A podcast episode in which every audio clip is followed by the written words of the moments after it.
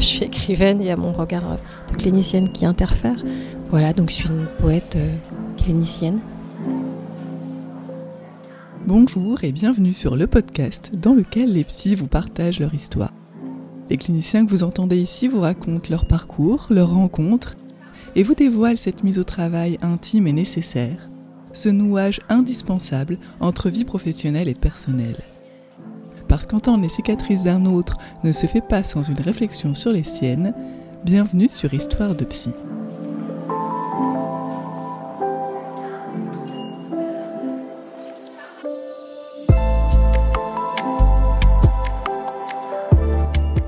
Parler de poésie aujourd'hui peut sembler superflu, dépassé, ou hors de propos dans notre monde actuel, où prime efficacité, compétitivité, rapidité et productivité. Pourtant, la poésie n'est pas que l'art de faire des vers. C'est également ce qui, tout en étant en partie insaisissable, est relié à l'inspiration et à la création. Être poète, c'est peut-être encore aujourd'hui permettre de s'emparer de la langue, de sa voix en tant qu'auteur et parfois même de rendre compte d'une certaine forme de réalité, bien qu'elle soit difficile, voire invivable. C'est cet art poétique que Séverine Daucourt exerce pour se poser des questions et inviter les autres à se les formuler, autant pour les agiter que les apaiser. Ces thèmes qu'elle évoque ne peuvent donc que vous interpeller. Désir, vieillesse, maladie, sexe et sexualité, corps, femme, féminin, féminité, oubli. Elle revient à travers son parcours sur la façon dont on se construit ou pas en tant qu'adulte, homme ou femme, aujourd'hui. Impossible donc de poser un diagnostic sur son mode de vie, et tant mieux. Autrice, compositrice, interprète de chansons, traductrice ou encore psychologue clinicienne, Séverine Daucourt a ce regard de poète qui nous emmène. Qui nous emmène dans les champs de la lecture, de l'écriture et de la transmission. Laissez-vous donc transporter par la voix de Séverine Daucourt, dont les questionnements personnels reflètent toujours des questionnements d'époque. Cette voix qui part d'une révolte intime pour ensuite être partagée et partageable. Parce que pour Séverine Daucourt, il s'agit aussi de pouvoir se rencontrer dans et à travers le texte, quoi de plus logique que de commencer par sa voix, de poète, de clinicienne, de femme. Cette voix qui, tout en disant « je », convoque un « nous ».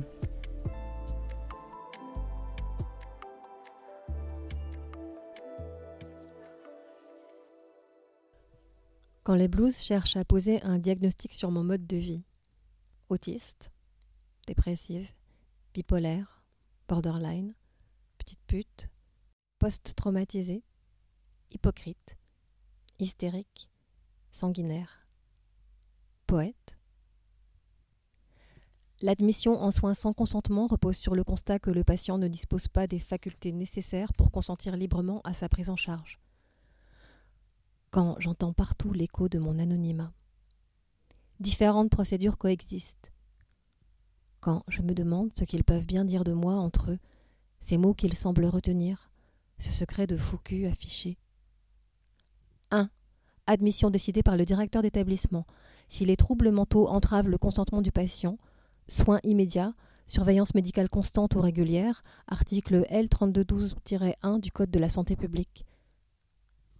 Quand mon père au téléphone me dit avoir contacté son confrère et que son confrère va contacter le chef de mon service fermé d'internement sans issue pour lui demander de lever les barricades.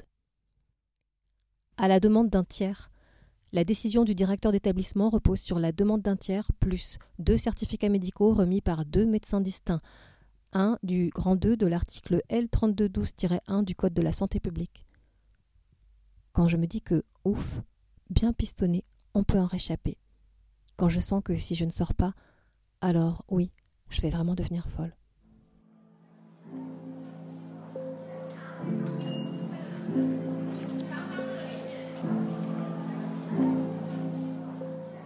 Enchantée de vous rencontrer, Séverine Daucourt, ici à la Comédie Française où vous m'avez invitée.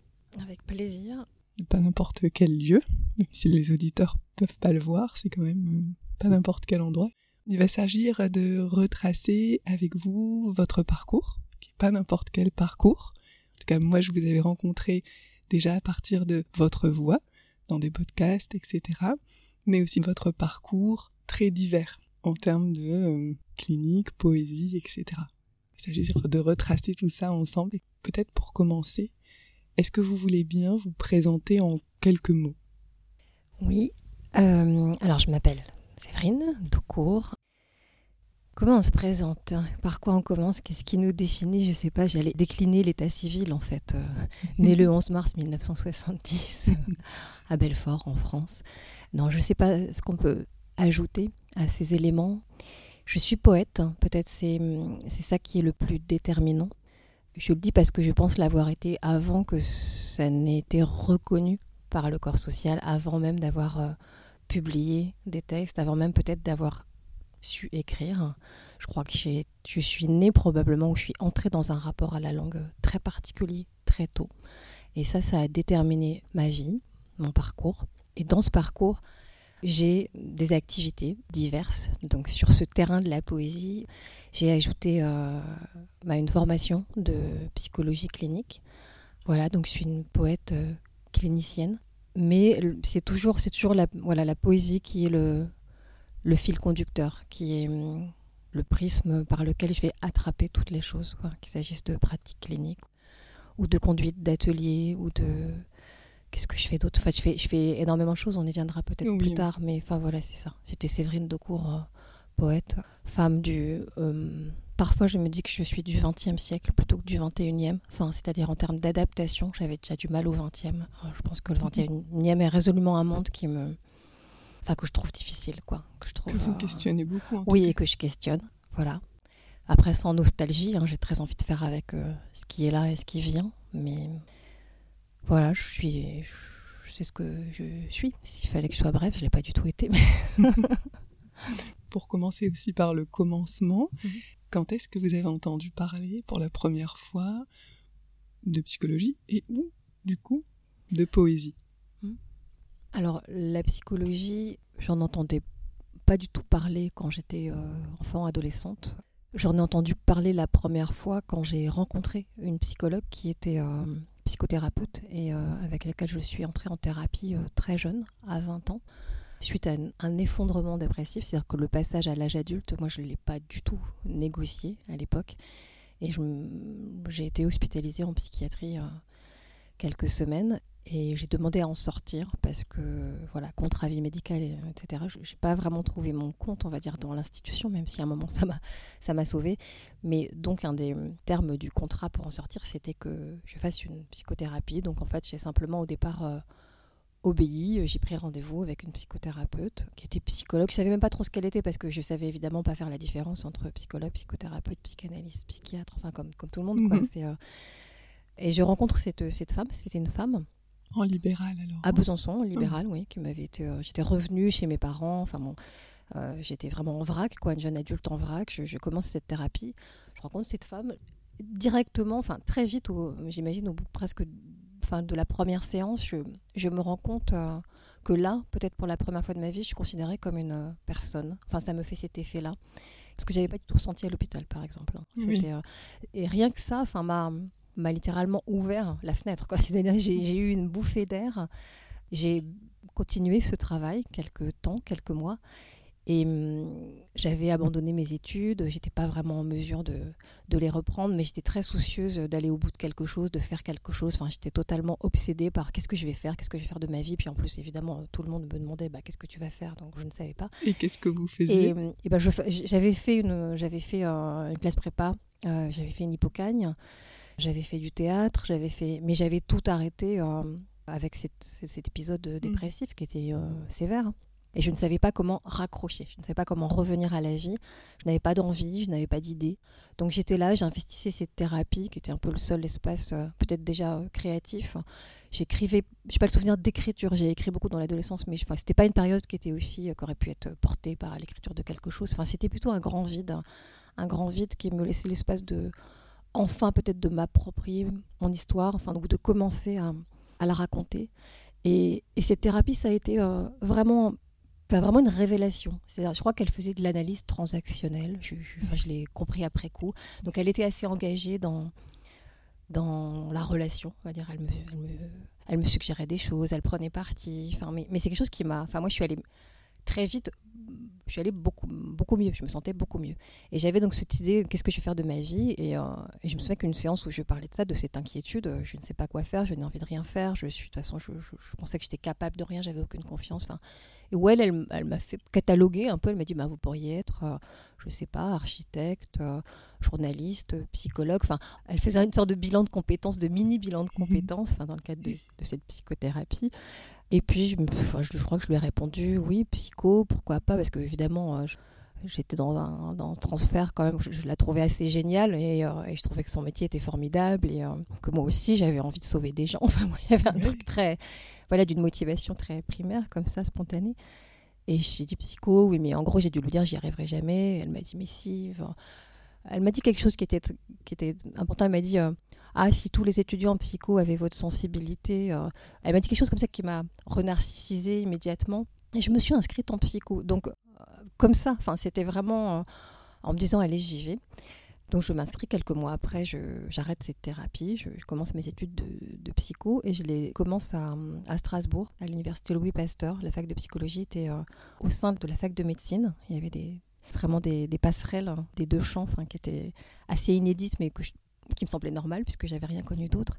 Et j'arrive là et je tombe dans euh, le discours lacanien, directement. C'est-à-dire que c'était vraiment un fief lacanien. C'était, euh... Vous l'aviez choisi pour ça ? Absolument pas, je l'avais choisi pour des questions géographiques. C'est-à-dire que là, j'étais encore, comme je n'étais pas tout à fait remise, j'étais encore... Euh... chez mes parents qui sont dans l'est de la France et hum, j'avais été avant ce, cet effondrement dépressif, j'avais habité à Paris, donc j'étais revenue dans l'est, donc je, je, Strasbourg était l'université la, la plus proche où j'avais pu m'inscrire en psycho, donc je me retrouve là, je ne savais rien de ce que je savais juste que c'était psycho en fait quoi, je, je, je connaissais vraiment rien et ça a été finalement une chance formidable que de tomber là, dans une université, enfin pour moi, qui était portée vraiment par la psychanalyse, où la psychanalyse était vraiment, avait été implantée par Lucien Israël, enfin c'était, euh, c'était vraiment un fief euh, psychanalytique. Euh, c'est pareil, je n'avais pas conscience que ce n'était pas le cas de toutes les universités de psychologie, mais je tombe là-dedans, je, je rencontre des gens, il y avait Armand Abécassis, Charlotte Herfray, enfin des enseignants en première année de D E U G à l'époque, donc en L un, L deux, qui étaient des, des philosophes, des psychanalystes de, de grande envergure, enfin c'était...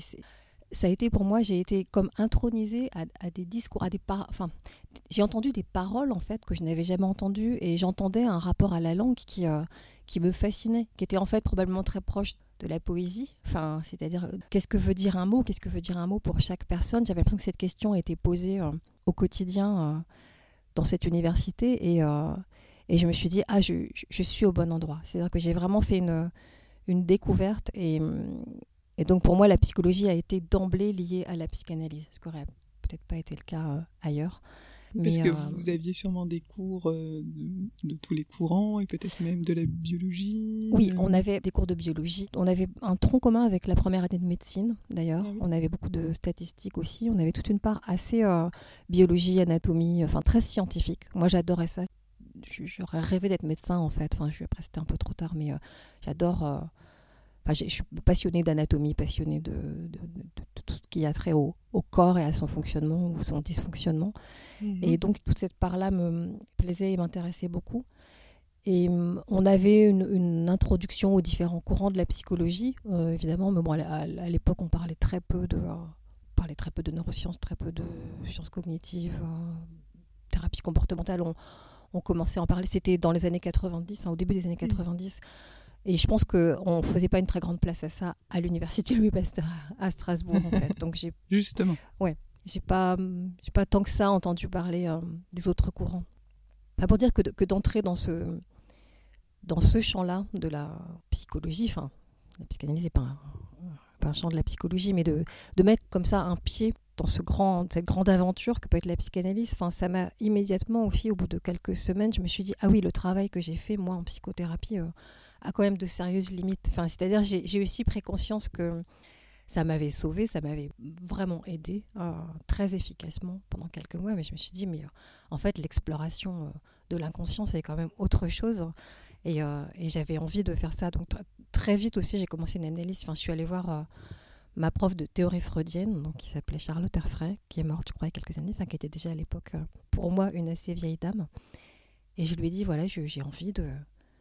de faire une, une analyse. Est-ce que... Et je ne savais pas euh, qui appeler, donc j'étais allée à la fin d'un cours en amphi lui demander. Elle m'a donné les coordonnées de, de quelqu'un, puis elle m'a dit bah, « Allez-y, euh, c'est l'aventure. » Et voilà, et ça a été euh, comme ça que, que j'ai fait cette entrée euh, dans la psychologie, puis assez rapidement, euh, plus euh, un pas vers, vers la psychanalyse. La psychothérapie, c'était le point de départ, finalement, oui, et oui, ensuite, euh, oui, oui. l'aventure euh, a continué avec l'université. Ouais.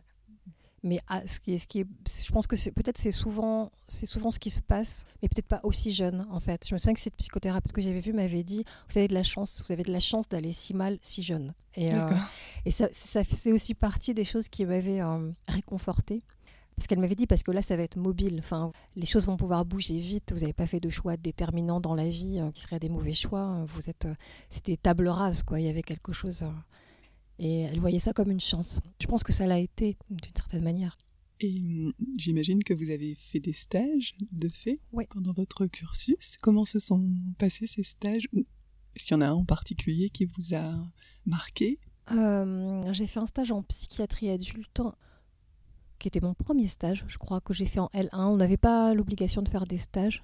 Ça, j'avais demandé à un psychiatre s'il pouvait m'accueillir un mois. Je passais un mois l'été dans un hôpital qui était dans la région de Belfort aussi, donc là où étaient mes parents et où j'étais mmh. toujours à l'époque. Et ça a été pour moi, bah, c'est pareil, enfin, découvert du, du milieu psychiatrique, en fait. De ce Parce que, que vous l'avez découvert quelques oui, années euh, avant, mais d'une oui, oui, manière mais même très, très, très peu de temps avant. Mais en fait, euh, d'y revenir... Euh, d'y revenir en étant bien moi-même et pourtant en étant de l'autre côté euh, de la frontière. Enfin, c'était assez étrange, c'est-à-dire j'ai fait une sorte de retour en, en psychiatrie, mais euh, en observatrice, peut-être en, avec une tentative aussi de reconnaître quelque chose. Euh, voilà, ça a été un passage assez marquant où euh, je crois que j'ai eu... Je me suis dit, tiens, c'est quelque chose un jour que j'aurais peut-être envie de faire, que de travailler avec euh, des adultes euh, qui ont des troubles suffisamment envahissant pour euh, ne plus être capable d'avoir une vie euh, dehors, trop psychotique entre autres. Enfin, mais j'étais, euh, c'était un stage d'observation, donc j'étais vraiment bah, en train d'observer. Voilà, je crois que j'ai envie de boucler la boucle aussi, enfin, de, d'y revenir. Euh, Il y a à... une rencontre qui vous a marqué pendant ce stage ? Ou mmh. c'est plutôt la rencontre avec le, l'institution, mais d'une autre façon ? C'était, c'était ça, c'était la rencontre avec l'institution, en fait, euh, et avec un autre statut. Je crois que je... je... Je ne savais pas trop ce que j'y faisais, en fait. Euh, j'avais une sorte de, de curiosité. Peut-être à l'époque, j'étais dans une sorte de clivage, c'est-à-dire que je ne me voyais même pas, euh, moi, à la place des patients. Enfin, j'avais l'impression euh, que ces patients étaient bien plus malades que ce que j'avais pu l'être, moi. Euh, mais je pense que c'est le propre de toute personne qui est en psychiatrie, quoi, que de penser que son voisin va vraiment très mal, alors que nous, ça pourrait, ça peut le faire, quoi. C'est, euh... Mais non, c'est pas, c'est pas forcément le stage qui a été le plus marquant. Après, j'ai fait pas mal de stages en maternité ou, en, ou même en obstétrique, qui étaient... Les relations précoces m'intéressaient vraiment, en fait, tout ce qui se jouait euh, au tout début m'intéressait. L'infraverbal, en fait, enfin, le... ça peut paraître... Euh... ailleurs par rapport à mon intérêt au contraire pour la langue et tout ça, mais euh, j'avais au contraire j'avais j'avais vraiment besoin d'explorer tout ce qui se jouait avant le langage, peut-être parce que j'avais l'intuition d'en être euh, très imprégnée et que que voilà que tout le monde était aussi très marqué par ses premières interactions et euh, et j'avais j'ai, j'ai, j'ai filmé des accouchements, des césariennes, j'ai filmé des, des séquences d'interactions comme ça euh, euh, entre euh, essentiellement les mères et leurs bébés. Il n'y avait pas trop de papa dans mes films. Vous allez à la rencontre des mères et à la rencontre des bébés également. Ouais. Et dans tous rencontre... les services, euh, en soins intensifs euh, à la maternité ou... ouais. ouais, ouais. Donc avec des prématurés, mmh. avec, enfin, et l'idée c'était de voir comment ce qui se jouait au niveau psychique dans ces moments euh, très intenses, enfin par... paroxystiques, parfois catastrophiques, euh, parfois très heureux, comment ça se répercutait dans le non-verbal en fait. Qu'est-ce qui se passait? Enfin, je, je faisais une sorte d'analyse, euh, je décortiquais chaque geste, chaque. Euh, enfin, c'était. Je sais plus trop, ça, c'était en D E U G ou en licence, je sais pas. J'avais fait une sorte de mini mémoire euh, là-dessus, oui. sur ces interactions précoces. Et, euh... Donc, en n'en cherchant pas forcément, c'est un travail d'observation aussi là encore, en cherchant pas forcément le, le sens, mais en étant dans une tentative déjà de, de traduction, de décryptage, de. Hein, un peu comme euh, un dérivé de la méthode Esther Bick. Oui, oui, oui, oui, oui, oui, oui. Oui, c'était très euh, inspiré de, de ça. Enfin, ouais. Et alors, il y a une rencontre là qui, qui vous a marqué euh... Avec un bébé ou avec une maman ou les deux? Oui, avec, euh, avec un couple et un bébé. Alors c'est drôle parce que c'est très loin ça. Donc j'avais évidemment, avant de faire ces films et tout, je, bah, je rencontrais les parents pour être sûre qu'ils étaient bien d'accord, parce que c'était quand même pas rien que de filmer la naissance, l'accouchement, enfin en fonction de quel point de vue on se positionnait. Ils euh... y avaient accès aussi à ce film alors, après? Alors c'était vraiment une question, c'est-à-dire que oui, moi je leur disais qu'ils pourraient avoir accès à ce film, sachant que c'était un film très... Euh... Enfin, c'était filmé dans la plus grande sobriété. Il y avait un, un truc quand même qui était très nu, voire cru dans la façon dont, dont je filmais. Je filmais, c'est tout, quoi. Et hum, c'était pas pour faire un court-métrage ou un documentaire. Enfin, c'était vraiment des... Voilà. Donc, je les prévenais quand même de ça, que ça allait peut-être être un peu raté ou pas. Et puis, euh, je me souviens qu'avec ce couple, je me suis... Je, je me suis sentie à un moment, quand j'analysais les images... Parce que j'avais un peu sympathisé avec eux. Enfin, j'avais pas forcément la, la distance euh, juste, et cetera. Enfin, je, je pense qu'ils m'aimaient bien, je les aimais bien. Enfin, je, je, je partageais des moments très importants de leur vie. Et je, je, j'ai décrypté toutes ces images. Et j'avais écrit quand même des choses... Euh, je sais pas, j'écrivais des choses que je remarquais déjà en tant un peu que... Enfin, clinicienne, apprentie clinicienne. Et, euh, et je me sentais comme un peu en... en trahison avec eux. Enfin, c'était assez étrange. C'est-à-dire que je, j'ai le souvenir de ne pas avoir fait les choses jusqu'au bout avec eux, en tout cas, parce que je crois que je leur ai jamais donné le film. Euh, enfin, ça s'est un peu mal fini, euh, ce, ce truc. Enfin, mal. Ça s'est pas fini, en fait. Ça s'est pas fini. Je crois qu'il y a un moment où je... Je crois que c'était un premier ratage dans la, dans la distance, quoi, ou dans... J'ai pas réussi à finir proprement, en fait, tout ce qui devait se passer. Euh, en tout cas, pas comme vous le souhaitiez. Non. Non, non. Donc moi, c'est souvent les choses ratées qui me, qui me marquent. Enfin, les rencontres dans ma vie, il y a des rencontres très importantes. Mais les mauvaises rencontres... On... Là, c'était pas du tout de mauvaises rencontres, mais enfin, je sais pas, je dérive sur autre chose. C'est-à-dire que les mauvaises rencontres, je trouve qu'elles sont aussi parfois... Ou les ratages, ou les fins, sont des moments importants, mm-hmm. des moments qui comptent et qui... Euh... Enfin, qui sont des pivots vraiment pour... Euh... pour bouger, pour avancer sur soi, pour... Euh... Ouais, donc enfin, tous les ratages vont me revenir peut-être pendant cet entretien. En tout cas, en tout cas voilà, il y a eu des rencontres importantes et finalement, euh, vous avez eu le diplôme euh, de psychologue, clinicienne, oui, oui. assez facilement finalement. Oui, facilement, mais donc j'ai eu ces deux années... Euh... Parce que j'ai fait le, ce qu'on appelait le D E U G à l'époque, donc L un, L deux à Strasbourg. Et ensuite, bon, j'allais définitivement, enfin pas du tout définitivement, mais j'allais mieux, vraiment mieux. Et euh, je suis revenue à Paris, où j'avais donc débuté euh, mes études. Et euh, à Paris, je me suis inscrite en licence, ça s'appelait à l'époque, donc L trois, à la Sorbonne, à Paris cinq. Et alors là, en revanche, euh, ça a été... Euh, pour moi, d'un ennui prodigieux. C'est-à-dire que je me suis retrouvée là où je trouvais qu'à Strasbourg, le discours était totalement libre. La parole était libre, en fait. Enfin, il y avait quelque chose d'une... aussi de quelque chose de transdisciplinaire. Je, je me suis retrouvée là dans un discours où, où c'est pareil. Là, bon, la psychanalyse était, euh, était aussi très représentée, mais je, j'avais l'impression que c'était dans un cadre euh, complètement euh, dogmatique, euh, sans liberté. Enfin, je, je sais pas, je, j'ai trop, je me suis beaucoup, beaucoup ennuyée. Et là, je me suis dit, bah non, en fait... Euh, tu vas pas arrêter, tu vas aller au bout, tu vas obtenir un diplôme. À l'époque, c'était le D E S S, donc euh, pour avoir un titre de psychologue. Parce que, je, voilà, et c'est quelque chose que je conseille assez souvent, c'est-à-dire que je pense que finir quelque chose, c'est pas mal. Mmh. Même si on n'est pas complètement convaincu, si on est en mesure de finir. Et j'ai vraiment, j'ai, vraiment, j'ai fait toutes ces années de psycho ensuite euh, à Paris cinq en me disant, en gros, te pose pas de questions, fini, fini. Donc ça, c'était relatif. Je trouvais que c'était facile parce que je trouvais le cadre finalement très scolaire là. Et en fait, euh, oui, pour moi, c'était pas très compliqué de répondre aux attentes de cette université. C'était sans passion, mais simplement, je me suis forcée à pas arrêter. Je me suis vraiment dit, va au bout de quelque chose, mmh. va au bout de quelque chose. Et vraiment, je pense que c'est important parfois d'avoir ça comme seule motivation, finir, parce que c'est, c'est aussi dans l'après-coup que que ça a quand même du sens, même sur le moment, c'était pas la passion, c'était pas Voilà, c'est aussi d'aller au bout de quelque chose qui permet de bah, d'ouvrir la porte qui suit, quoi. Enfin, et, oui. et... Vous aviez l'idée euh, pour la porte qui suit de travailler en tant que clinicienne ou du coup plus trop. Si, quand même, enfin, parce que j'en avais pas vraiment d'autres d'idées. Donc, euh, mais je, je, j'écrivais de plus en plus parce ah, que donc on... la poésie a sa place à ce moment-là. Ouais, en fait, je, je, j'avais surtout envie d'écrire, mais je me disais, mais tu peux pas tout lâcher pour écrire, donc euh, termine tes études de psycho. Donc j'ai terminé. Ensuite, j'ai fait un D E A. Là, je suis arrivée à Paris sept dans le laboratoire de psychopathologie fondamentale de de Fédida. Et là, à nouveau, j'ai retrouvé ce qui m'avait animée mmh. à Strasbourg. C'est-à-dire un, un laboratoire où, en fait, euh, la pensée me semblait euh, vraiment euh, inventive, quoi. Nouvelle, où, où toutes les rencontres que je faisais, Paul-Laurent Assoun, par exemple, enfin, les questions qui étaient soulevées me passionnaient. Me, me passionnaient parce que j'y comprenais pas grand-chose, en fait. Enfin, c'était ça, c'est-à-dire j'avais envie de... J'étais fascinée, j'avais envie d'explorer, j'avais envie de comprendre. Ça attisait en moi quelque chose... Euh, qui me rendait vivante et, euh, et ça c'était pas du tout le cas à la Sorbonne, quoi. Mes études c'était vraiment long. Quand je parle d'ennui c'est l'inverse de ça, quoi. Là je sentais qu'on parlait de trucs qui peut-être euh, avaient à voir avec, euh, avec moi, avec la vie, avec plus grand que moi, enfin ça m'incitait à penser, à travailler en fait, tout simplement, à creuser.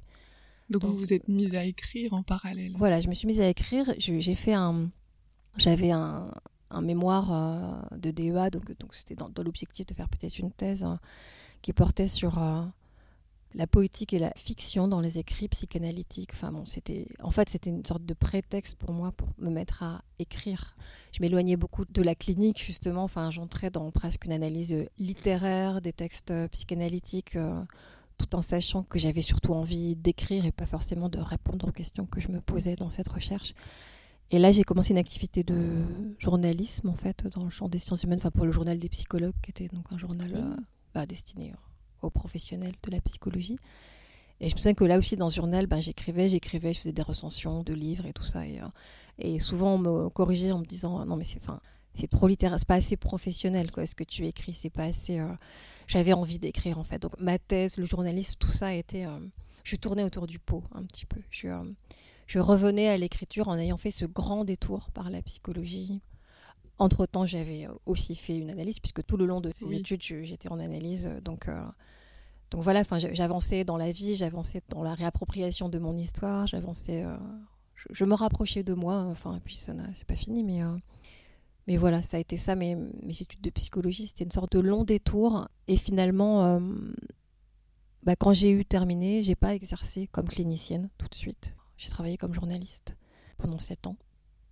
Voilà, donc c'était... C'est, c'est chouette parce qu'avec ce discours analytique euh, que vous aviez partagé, entendu, euh, vous avez pu euh, aller découvrir d'autres horizons comme le journalisme, justement. Oui. Et euh... Avec peut-être une écoute particulière. Oui, bah, c'est-à-dire que j'étais définitivement euh, déplacée dans mon écoute euh, mmh. après ce, ce détour hein, par la clinique, par d'autres stages aussi hein, que j'avais fait. Après, je pense que... Outre le fait que j'ai de manière récurrente euh, occupé des, des postes de psychologue clinicienne, euh, mais presque que pour des remplacements. Il y a un moment, vous vous êtes dit, je, je vais quand même travailler comme clinicienne, c'est ça ? En fait, c'est, c'est mon métier. C'est-à-dire que poète, je ne l'envisage pas comme un métier, même si j'ai pas mal de, de, de, de consoeurs, de confrères, de collègues poètes qui s'insurgeraient contre ça. Mais... Dans un de vos livres, vous dites qu'il n'y a pas de code métier, justement, ouais, ouais. pour poète. Ah. Pour moi, c'est plus une condition qu'une profession, même si ça se professionnalise, même si j'en vis, enfin, c'est paradoxal aussi, mais, euh, mais psychologue, c'est mon métier. Donc, en l'occurrence, si j'ai besoin d'argent, par exemple, eh ben, je travaille en tant que psychologue, enfin, quand mes ressources d'autrice ne sont pas suffisantes. Quel a été votre premier poste, alors ? euh, bah, C'était en maternité. Ah, mais justement. Ouais, ouais. Et, Et comment puis, ça s'est euh, passé ? Ben, plutôt...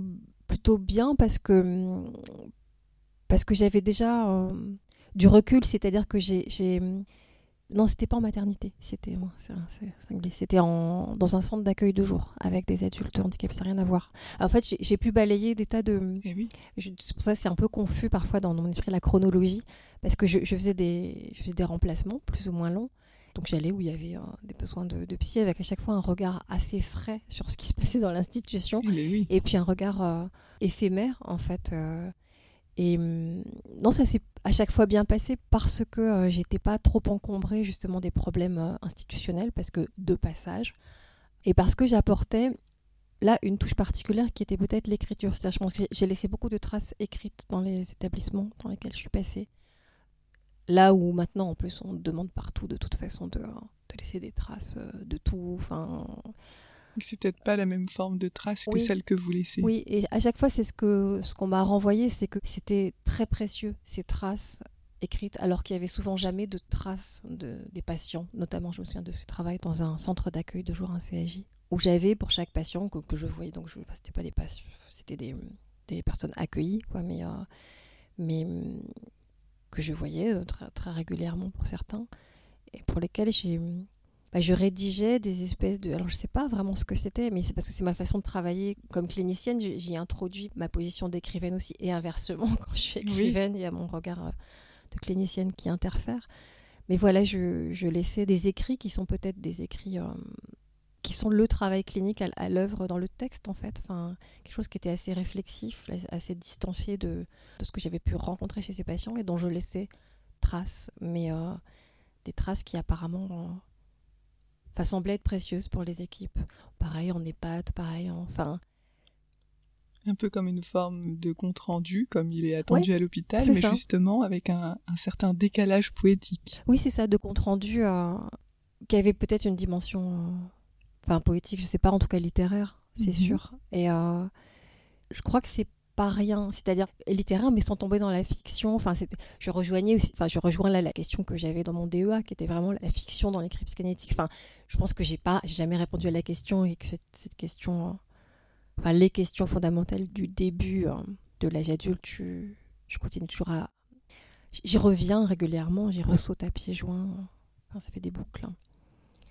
Parce qu'il y a des thèmes qui me semblent centraux dans ce que vous travaillez, autant dans vos écrits que dans le contenu sonore qu'on peut entendre sur les, les plateformes comme Spotify, et cetera. Les thèmes sont désir, vieillesse, vieillissement, mm. maladie, mm. mais aussi euh, sexualité, sexe, ça ne mm. me semble pas être la même chose, mm. et corps, bien ouais. sûr. Mais il y a des thèmes comme ça, j'ai l'impression qu'ils... Peut-être que votre pratique clinique vient alimenter aussi votre écriture, et l'inverse est vrai aussi. Ouais. Oui, oui, c'est sûr. Euh, toutes les thématiques, entre guillemets, là, que vous citez, ben c'est... après, elles ne me sont pas propres. Hein. Je pense que c'est des thématiques euh, ou des réflexions ou des problématiques euh, auxquelles notamment beaucoup de, de femmes sont confrontées, de femmes peut-être de ma génération. Moi, j'ai cinquante-quatre ans. Oui, il y a les, euh, le thème de femmes, féminin, féminité. Oui, oui, oui. Ouais, ouais. C'est-à-dire aussi de comment, comment on a pu se construire ou, ou ne pas se construire justement euh, en tant que femme dans une société euh, qui était pleine d'injonctions pour les femmes, pour le corps féminin, pour... Enfin, euh, ça a été... Et c'est, et c'est toujours le cas, hein, c'est pas propre à ma génération, je veux dire, mais, euh, mais aussi dans une société où... Euh, où en tant que femme, il fallait beaucoup s'effacer dans une société où, pour ma part, euh, presque tous les textes que j'avais lus, hein, tous les romans que j'admirais, tous les poètes que je connaissais, tous les... Ça a un peu changé après, hein, en termes de penseurs, il y avait des penseuses, mais je veux dire, sinon, c'était, c'était des hommes. C'est-à-dire, c'est... moi, je suis quand même une, une enfant du patriarcat, et je suis née bien avant MeToo, j'ai vu arriver MeToo, je... j'ai dû opérer une bascule, c'est-à-dire que je m'étais moi complètement identifiée à ce que devait être une femme au vingtième siècle, on va dire. Oui. Je jouais ce jeu jusqu'à ce que j'en sois totalement prisonnière, en fait, jusqu'à ce que je me rende compte un jour dans ma vie que j'avais été complice d'un système qui m'écrasait, qui m'empêchait euh, d'être moi. J'ai pu arriver à cette prise de conscience bah, grâce à... la psychanalyse que j'avais euh, entamée, puis terminée, puis reprise, puis et cetera. Euh, par tranche. Oui, par tranche. Euh, mais aussi grâce aux rencontres que j'avais faites, aussi grâce à ce qui avançait dans mon travail, grâce aux livres que je publiais, grâce aux retours que j'avais. Enfin voilà, tout est lié. Enfin, je veux dire, tout était lié, mais... Euh... Je ne sais plus de quoi je parle, je ne sais plus quelle est, si je devais répondre à une question, mais euh, il y a pas vraiment comment de question, ça s'entrelaçait. Il y a plein mais, de thèmes qui sont oui, vraiment centraux. Oui, c'est ça, que, que ces thèmes, donc, euh, je, je les questionnais parce que c'était des questionnements intimes, mais qui reflètent des questionnements d'époque. Et je pense que oui. dans mon écriture, je pars toujours d'une révolte intime, mais aussi parce que j'estime qu'elle est partageable, qu'elle est partagée. Et j'essaye, dans ce que j'écris, même si je dis « je », enfin, ce « je » pour moi euh, dit « nous » avant tout. Et je dis « je », ça trouble beaucoup. En fait, ce que je dis dans mes livres n'est pas forcément la vérité. J'essaye de faire véridique parce que pour moi, faire véridique va donner va pouvoir peut-être actionner l'inconscient du lecteur, justement. Enfin, va pouvoir jouer, mimer la rencontre dans le texte. Mais, mmh. euh, mais je raconte pas ma vie, en fait. Mmh. Je raconte... Euh, je me saisis de mes révoltes intimes pour essayer de, de me poser des questions, de les formuler, de les faire... se poser par d'autres, je ne sais pas si la phrase est correcte, voilà, de, d'activer chez eux, non pas d'apporter des réponses, mais d'activer chez eux un questionnement qui va aussi les agiter et, euh, ou les apaiser, ou je sais pas, donc euh, oui, il y a ce parcours où tout se mêle, où, où à la fois j'écris ce que je suis, mais qui est nourri de tout ce que je rencontre, et dans ma pratique clinique intermittente, et dans... dans mes rencontres, parce que je fais énormément d'ateliers, donc je rencontre des publics très divers. Vraiment, euh, je travaille autant avec des détenus qu'avec euh, des comédiens ici à la Comédie Française, ou euh, des élèves de la maternelle euh, à l'université, euh, des personnes migrantes en foyer d'accueil, des... Enfin, euh, j'ai une sorte de pied dans la société, en fait, euh, dans ces institutions, enfin, euh, qui me permettent d'être aux prises, je crois, avec quand même ce qu'on peut appeler la réalité, et d'en rendre compte, y compris quand elle est difficile, voire invivable, de la rendre possible dans l'écriture, quoi, de la médiatiser, puis de faire circuler quelque chose entre moi et les autres. D'ailleurs, dans votre livre Les Éperdus, ouais. je me faisais la réflexion que c'est comme si, à la lecture, il y avait comme deux voix. D'ailleurs, il y a une, certaines parties qui sont en majuscules, d'autres non. Celles en majuscules sont... C'est un peu comme si c'était la voix de l'institution, en quelque sorte, où vous reprenez des parties du D S M, et cetera. Ouais. Et puis, en minuscules, du coup, il y a le jeu qui apparaît. Ouais. Je trouve ça très intéressant par rapport à ce que vous dites du nous, ouais. du jeu, et puis de, des coordonnées contemporaines de la société ouais. actuelle, justement. Ouais. En tout cas, moi, j'y entends là ce dialogue dont vous parlez. Ouais. Oui, qui dans Les Éperdus euh, est vraiment à l'œuvre. Enfin, oui. C'est ce que j'ai essayé de faire dans ce livre, c'est de que ces trois voix se frottent, parce qu'il y en a trois en fait. Il y a effectivement la voix qui mmh. dit « je », qui est la voix de la folle, on pourrait dire la voix de la patience, la voix de... Et puis il y a une voix en italique aussi, qui est la voix, de, la voix du poète, peut-être. Euh... Oui, parce que c'est Petit Précis de Psychiatrie Poétique. Oui, oui. Et puis la voix des discours... Euh... Bah, diagnostic, ou enfin, ouais, la voix du discours social sur le trouble mental. Mais l'idée, c'était de faire de ces trois voix un ensemble assez euh, roboratif, en fait, et de voir que elles étaient poreuses, que finalement le fou pouvait devenir poète, le poète pouvait devenir fou, puis le poète pouvait devenir euh, quelqu'un qui porte un diagnostic. Euh, qui, enfin, voilà, qu'en fait, euh, les catégories dans lesquelles on essaye euh, particulièrement en ce moment de mettre tout le monde, enfin, chacun a une étiquette. Euh, sur la tête, quoi, de quelque chose. Je suis euh, hypersensible, je suis euh, H P I, je suis... Enfin, euh, tout le monde s'étiquette qu'en fait, euh, qu'en fait, c'est bien plus poreux, qu'en fait, on n'est pas figé, ni dans des diagnostics, ni même dans des fonctions professionnelles, euh, ni des...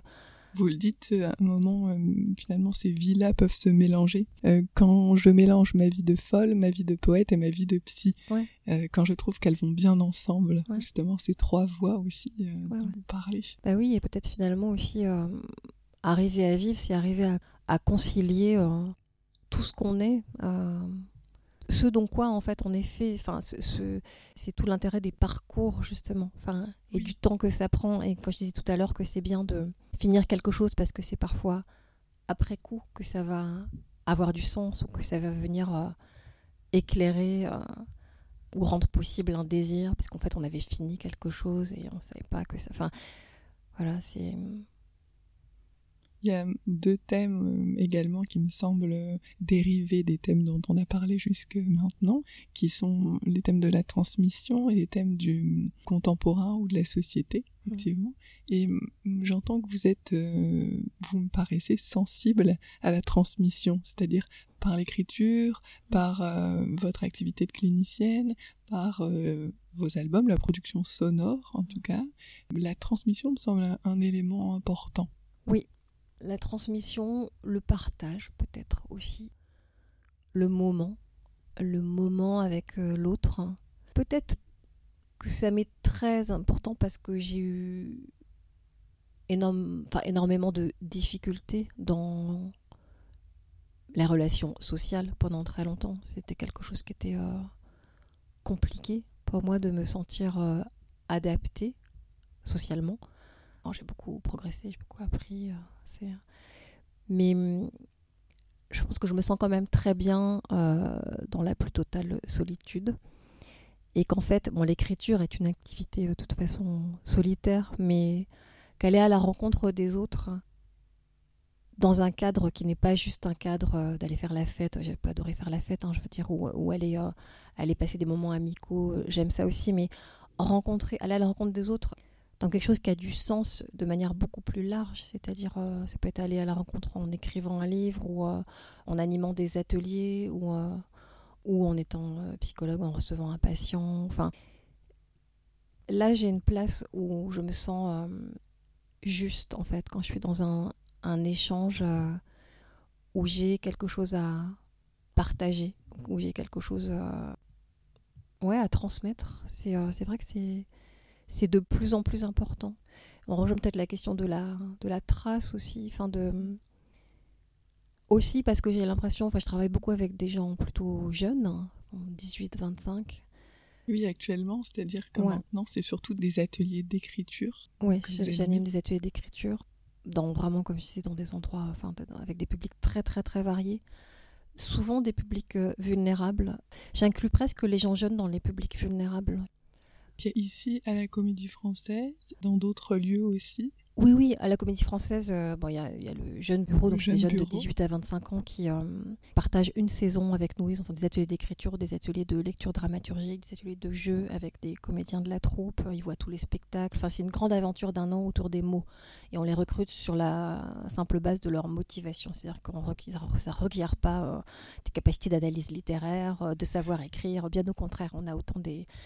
Je sais pas, des, des jeunes pompiers, que des, euh, que des, Il s'agit que des élèves de médecine, que des, enfin mmh. voilà, c'est, c'est une sorte de gros cloubi-boulga de parcours très divers et c'est ça qu'on adore. Donc voilà, ça c'est, des, ça c'est des gens jeunes. Je travaille aussi avec des jeunes comédiens qui sont ici euh, à l'Académie de la Comédie Française. Mais à l'extérieur, je fais énormément d'ateliers euh, avec des élèves, de, par exemple de, des élèves de bac pro, de C A P, de, euh, enfin de toute, toute filière, mais quand même pas mal en, en filière pro. Je fais des ateliers à l'université aussi. Vous vous déplacez à chaque fois, alors, c'est ouais, ça Oui, oui, oui. Ouais. Je fais des ateliers en prison, en maison d'arrêt, je fais des ateliers enfin, en centre d'hébergement, vraiment avec, avec énormément de public. Mais c'est vrai que c'est... À part ici, à la Comédie Française, et encore, j'en sais rien, peut-être artiste, c'est aussi... J'ai, enfin, j'ai l'impression que... que souvent, je vais, c'est auprès des publics vulnérables que j'interviens. C'est pas forcément par choix. C'est que je pense que les programmes d'action culturelle privilégient les publics vulnérables quand ils sont financés, je veux dire. Et puis que souvent aussi, les organismes qui envoient comme ça des écrivains... Euh, moi, je suis peut-être un peu étiquetée euh, la poète psy. Elle, on va pouvoir l'envoyer euh, auprès des publics difficiles. Ou, enfin, donc voilà, je pense que j'ai peut-être côtoyé plus de publics euh, fragiles ou vulnérables ou, ou réputés difficiles. Je sais pas ce que ça veut dire, mais... Euh, que d'autres écrivains, parce que j'ai cette espèce de casquette de psy. Mmh. C'est un peu absurde, mais enfin, c'est comme ça, ce raccourci que les gens font, donc je me retrouve avec eux. Et ce que je disais, c'est que j'ai l'impression, même quand j'interviens auprès de jeunes gens euh, qui ne sont pas dans des structures qui accueillent des gens fragiles, mais qui sont simplement dans des lycées ou dans des, euh, ou dans des universités, je trouve que les jeunes sont, sont un public vulnérable. Je trouve que ce n'est pas facile d'être euh, jeune actuellement, enfin de, d'entrer dans l'âge adulte actuellement. Et ces rencontres... Euh, à travers les ateliers d'écriture que je peux avoir à l'université avec des étudiants dans le cadre d'options culture, dans le cadre de, ou de filières où il y a des ateliers d'écriture créative, enfin, se saisissent vraiment de cet espace euh, comme d'un espace euh, bah non seulement de créativité, mais aussi de rencontre avec eux-mêmes, de, de consolidation de, de leurs désirs, de leur... Euh, enfin, c'est pas du tout des espaces thérapeutiques et je me positionne pas du tout comme thérapeute, mais il y a cette espèce de bénéfices secondaires qui sont quand même d'ordre thérapeutique parfois et qui, enfin moi je le vois dans les retours que j'ai, qui sont, euh, qui sont quand même des espaces nécessaires et qui manquent pour les gens euh, jeunes, notamment pour les étudiants. Donc je trouve qu'ils sont, bah, même s'ils sont parfois très bien traités par leurs enseignants, ils sont très malmenés par le système en fait. Enfin, ils ont, ils sont très perdus euh, et, on, et on le comprend. Et j'aimerais bien moi faire... Euh, beaucoup plus d'ateliers dans beaucoup plus d'endroits parce que je pense que c'est quand même des espaces qui permettent un peu de, de borner, de consolider quelque chose. Ça change pas le monde, mais ça, ouais, ça conforte. Peut-être aussi que dans un atelier d'écriture, on est confronté à sa propre signature. Vous parliez ouais. de traces aussi, ouais. de faits forcément, même si vous dites que vous ne dites pas que c'est thérapeutique, justement. Ouais. Cette confrontation à sa signature, il y a quelque chose aussi de l'ordre de l'intime, ou quand on se met à écrire. Oui, il y a effectivement cette question de la signature. Moi, souvent, je parle de voix aussi, se connecter à sa propre voix, faire ce trajet dans la langue, et c'est là où je fais des ateliers d'écriture poétique, moi, exclusivement. Ce qui veut dire tout et n'importe quoi, en fait. Hein. C'est pas, on va pas écrire en rime, hein, mais... Euh, mais euh, Quelle est la consigne, alors ? ah bah, C'est très variable, mais s'il y a une sorte de consigne générale, c'est d'essayer de s'emparer de la langue au plus proche de... Au, au plus libre, en fait. Enfin, on, on entre tous dans la langue très contraint, en fait. On apprend à écrire, on apprend le français, par exemple. Ça peut être d'autres langues, mais euh, avec... Euh, avec une notion de correction et d'incorrection. Enfin, on, je pense qu'on est tous très traumatisés par euh, des remarques en rouge dans la marge qui disaient euh, mal écrit, euh, impropre, euh, mal dit. Enfin, euh, comme s'il y avait une sorte de langue idéale à pratiquer. Et le geste euh, d'écrire, il est euh, du coup vraiment inhibé chez la plupart des gens. Mais je fais aussi moi des ateliers avec des enseignants et c'est pire que tout chez les enseignants. Enfin, ils sont, ils sont là, je vais pas lire ce que j'ai écrit. Enfin, on est dans un autre une autocensure, un jugement sur ce qu'on écrit tout le temps, parce que le rapport à l'écrit, il est évalué, il est toujours évalué. Depuis l'enfance, il est évalué, même le, la graphie, elle est évaluée, ça commence par ça, puis ensuite euh, l'orthographe, hein, tout est... Enfin, donc écrire librement, c'est en fait, c'est une, il faut tout déconstruire. Et c'est en même temps, une fois, si on arrive à ça, et ça, ça se joue un peu dans le temps, c'est extrêmement jubilatoire d'arriver finalement à se rendre compte qu'on est l'auteur de... Enfin, on est tous des auteurs, des autrices... Euh, potentiel de quelque chose qui porte notre voix. Et les espaces, euh, les ateliers d'écriture permettent ça, permettent autour d'une consigne, mais enfin, c'est des consignes très variées, on, on travaille autour de tous les thèmes et on, on découvre plein d'écritures poétiques contemporaines, enfin, à quel point la langue est plastique, à quel point elle se malaxe dans tous les sens, à quel point... Et du coup, chacun, chacune prend conscience de... Oui, de l'espace de liberté formidable qu'est la langue et euh, de l'outil qu'elle peut être pour exister, pour euh, s'affirmer, pour euh, enfin, s'exprimer, c'est un peu plat comme mot, mais euh, dans des lieux, dans des institutions où souvent euh, la subjectivité a, n'a guère euh, de place, en fait. C'est pour ça que généralement, c'est des espaces qui sont appréciés parce que totalement libres, et c'est très rare. Et au début, d'ailleurs, souvent, c'est, ça fait très peur. Mm-hmm. C'est que ça bloque. Mais une fois qu'on passe le blocage, euh, ben c'est... Ouais, c'est, c'est du jeu, c'est un espace de jeu qui est réinstauré et... Euh, c'est important. Est-ce que vous diriez que aujourd'hui particulièrement, c'est un espace qui est mis à mal, c'est-à-dire, et même je pose d'habitude plutôt cette question d'une autre forme, c'est-à-dire, est-ce que vous pensez que la clinique, mais là du coup l'espace mmh. de parole, est hum, peut-être particulièrement à porter, à défendre euh, aujourd'hui ? Ah bah oui, moi je trouve que tout, toutes les pratiques qui mettent au centre... Euh, au cœur de leurs objectifs, la subjectivité sont euh, évincées enfin, par le système. C'est, c'est, euh, on ne veut plus la subjectivité. Enfin, que, je reviens à ce qu'on dit tout à l'heure, enfin, toutes ces normes euh, d'étiquetage, euh, tous ces, euh, on fragmente tout en catégories. Enfin, euh, c'est, c'est, c'est toutes des, enfin, c'est espèce de, de, de, de la médecine planifiée, le, le, le, le management, les, les, la technocratie, tout, enfin, tout ça ne laisse aucune place à la subjectivité. Et... Euh, et on sait très bien que tout ce qui est mis en place, enfin, du côté notamment du soin psychique, est vraiment motivé par des logiques comptables, hein, enfin pas par des logiques euh, qui feraient du bien aux gens qui souffrent. Moi, je trouve en même temps que cet écrasement de la subjectivité qui est partout, enfin, c'est raté, la subjectivité, elle, elle revient toujours. Enfin, c'est, c'est une cocotte minute, il y a toujours un truc où ça, la vapeur s'échappe. C'est, euh... Donc soit c'est un retour massif, ben de, en ce moment, c'est, c'est ça un peu... que moi je constate dans, avec auprès de tous les publics, c'est qu'il y a quand même un retour massif, une émergence de troubles anxieux, de troubles dépressifs, euh, un peu euh, généralisés, mais ça c'est, enfin, c'est archi normal. Je pense que plus on nie la subjectivité, hein, plus on crée du, du symptôme en fait. Et ben, il n'y a pas beaucoup d'espace où on peut euh, en réinjecter, mais ces ateliers euh, en sont un. Enfin moi c'est un peu la façon dont je m'engage euh, politiquement aussi, oui, contre ce système, c'est de, d'aller faire ces ateliers, c'est mon, mon petit espace, ma petite chose, et c'est pas des milliers de gens, quoi qu'au fil des années ça fait beaucoup, mais euh, d'aller partout, euh, aussi dire, euh, dire aux gens, euh, la langue vous appartient, c'est aussi une manière de leur dire, euh, vous existez dans le système, en fait. C'est-à-dire la langue euh, est un territoire insaisissable. Hein. Peut-être il reste que celui-là, mais euh, et ben alors éprouver cette liberté, ça fera un, un peu du bien et euh, ça réveille aussi. C'est-à-dire euh, ça, ça sort de cette espèce de léthargie, parce que tout le monde est quand même un peu embrumé. Enfin, il y a une forme de cataracte hein, médiatique aussi. Enfin, on nous, on nous endort. Ça nécessite un engagement du coup politique dans le sens de s'engager au, auprès de, des gens dans la cité, c'est ça que vous oui. dites ? Ben, politique dans la mesure où moi je fais vraiment des études d'écriture avec euh, exclus ou, ou fragiles et pas que euh, je pourrais en tant qu'artiste bah, me contenter d'être euh, je sais pas, à la Comédie Française ou à... Enfin, je sais pas. J'ai l'impression qu'il y a un devoir aussi de...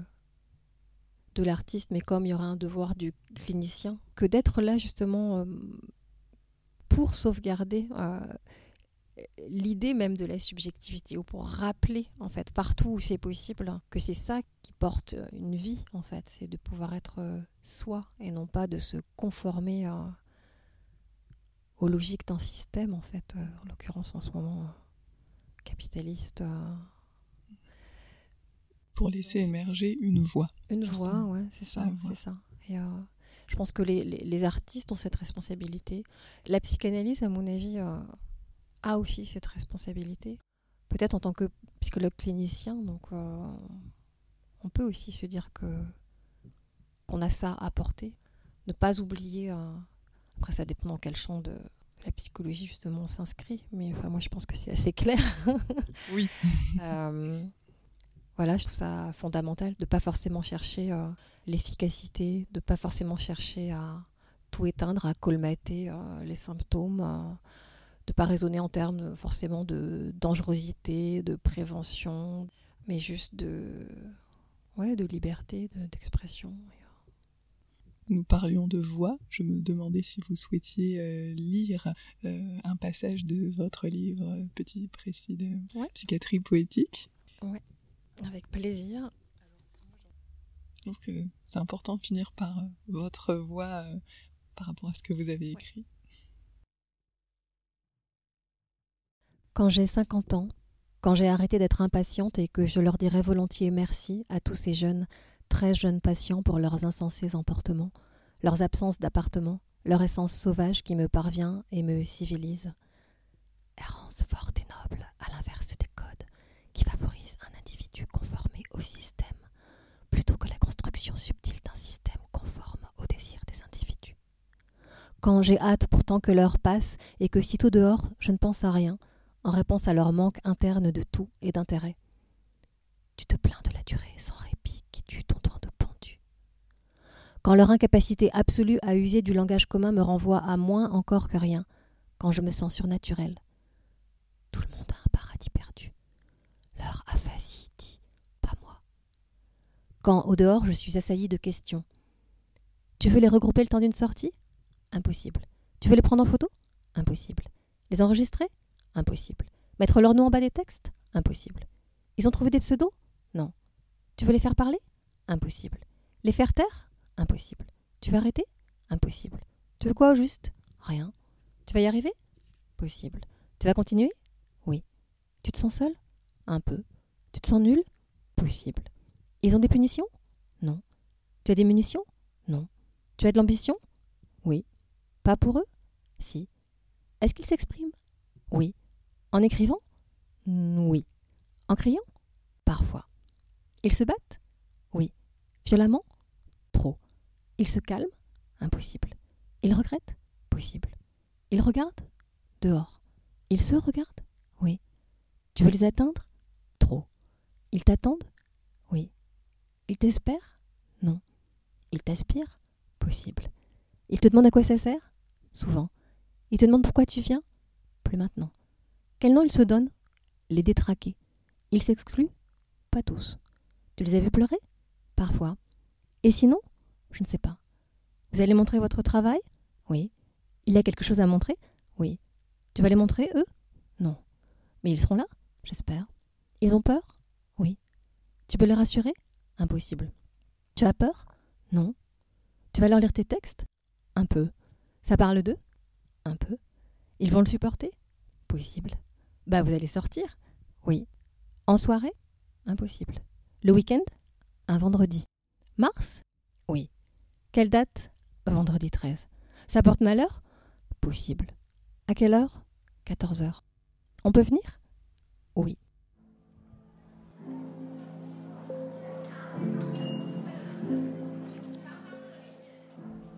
Merci pour cette lecture et pour avoir prêté votre voix à cette lecture qui me semble vraiment importante par rapport à ce qu'on évoquait jusque maintenant. J'ai une dernière question. Qu'est-ce qu'il faudrait vous souhaiter maintenant ? Quel horizon vous avez devant vous ? Parce que je reprends une phrase, une dernière phrase de votre livre qui m'a beaucoup interpellée.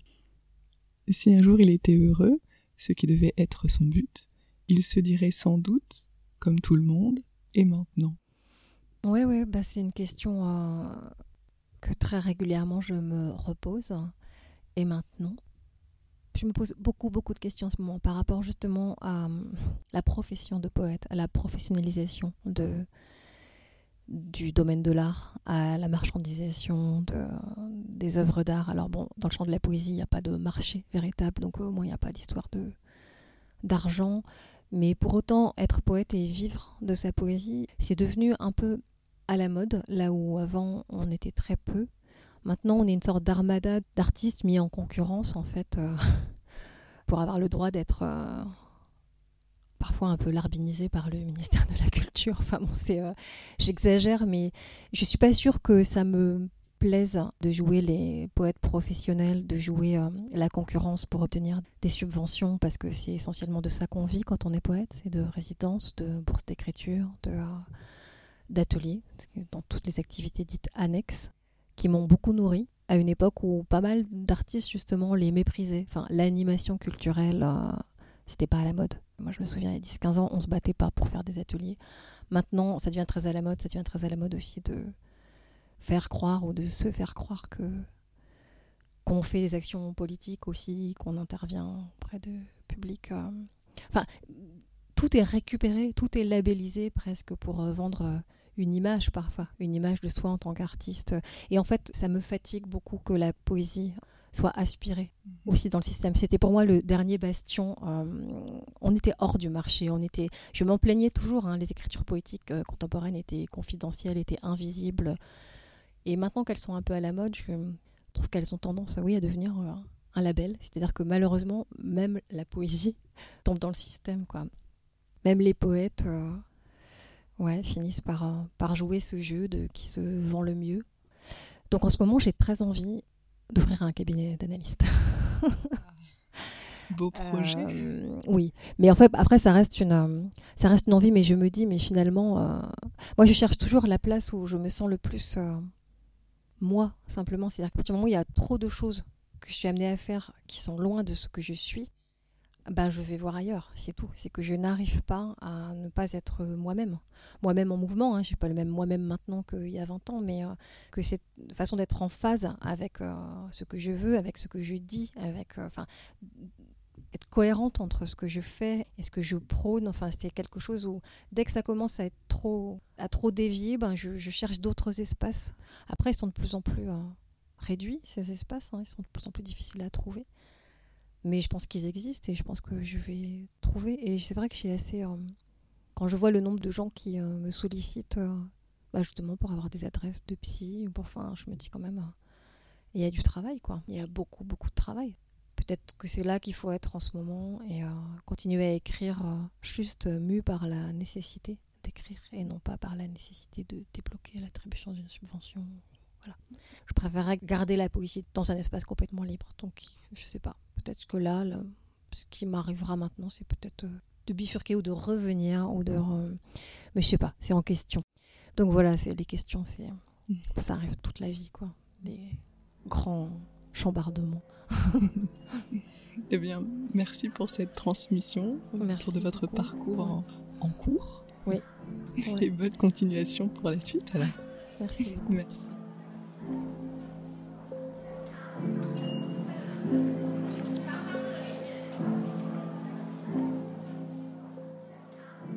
Se connecter à sa propre voix, Faire ce trajet dans la langue, se rencontrer comme auteur, sans chercher une langue idéale, c'est là l'engagement politique autant que clinique de Séverine Daucourt.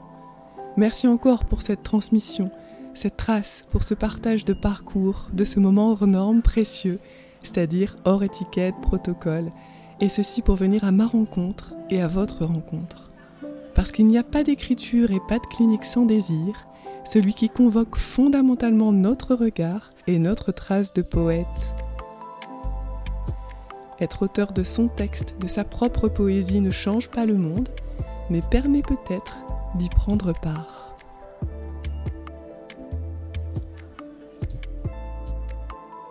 Histoire de Psy, ça vous a plu ? Suivez-nous sur Instagram à histoire point deux point psy.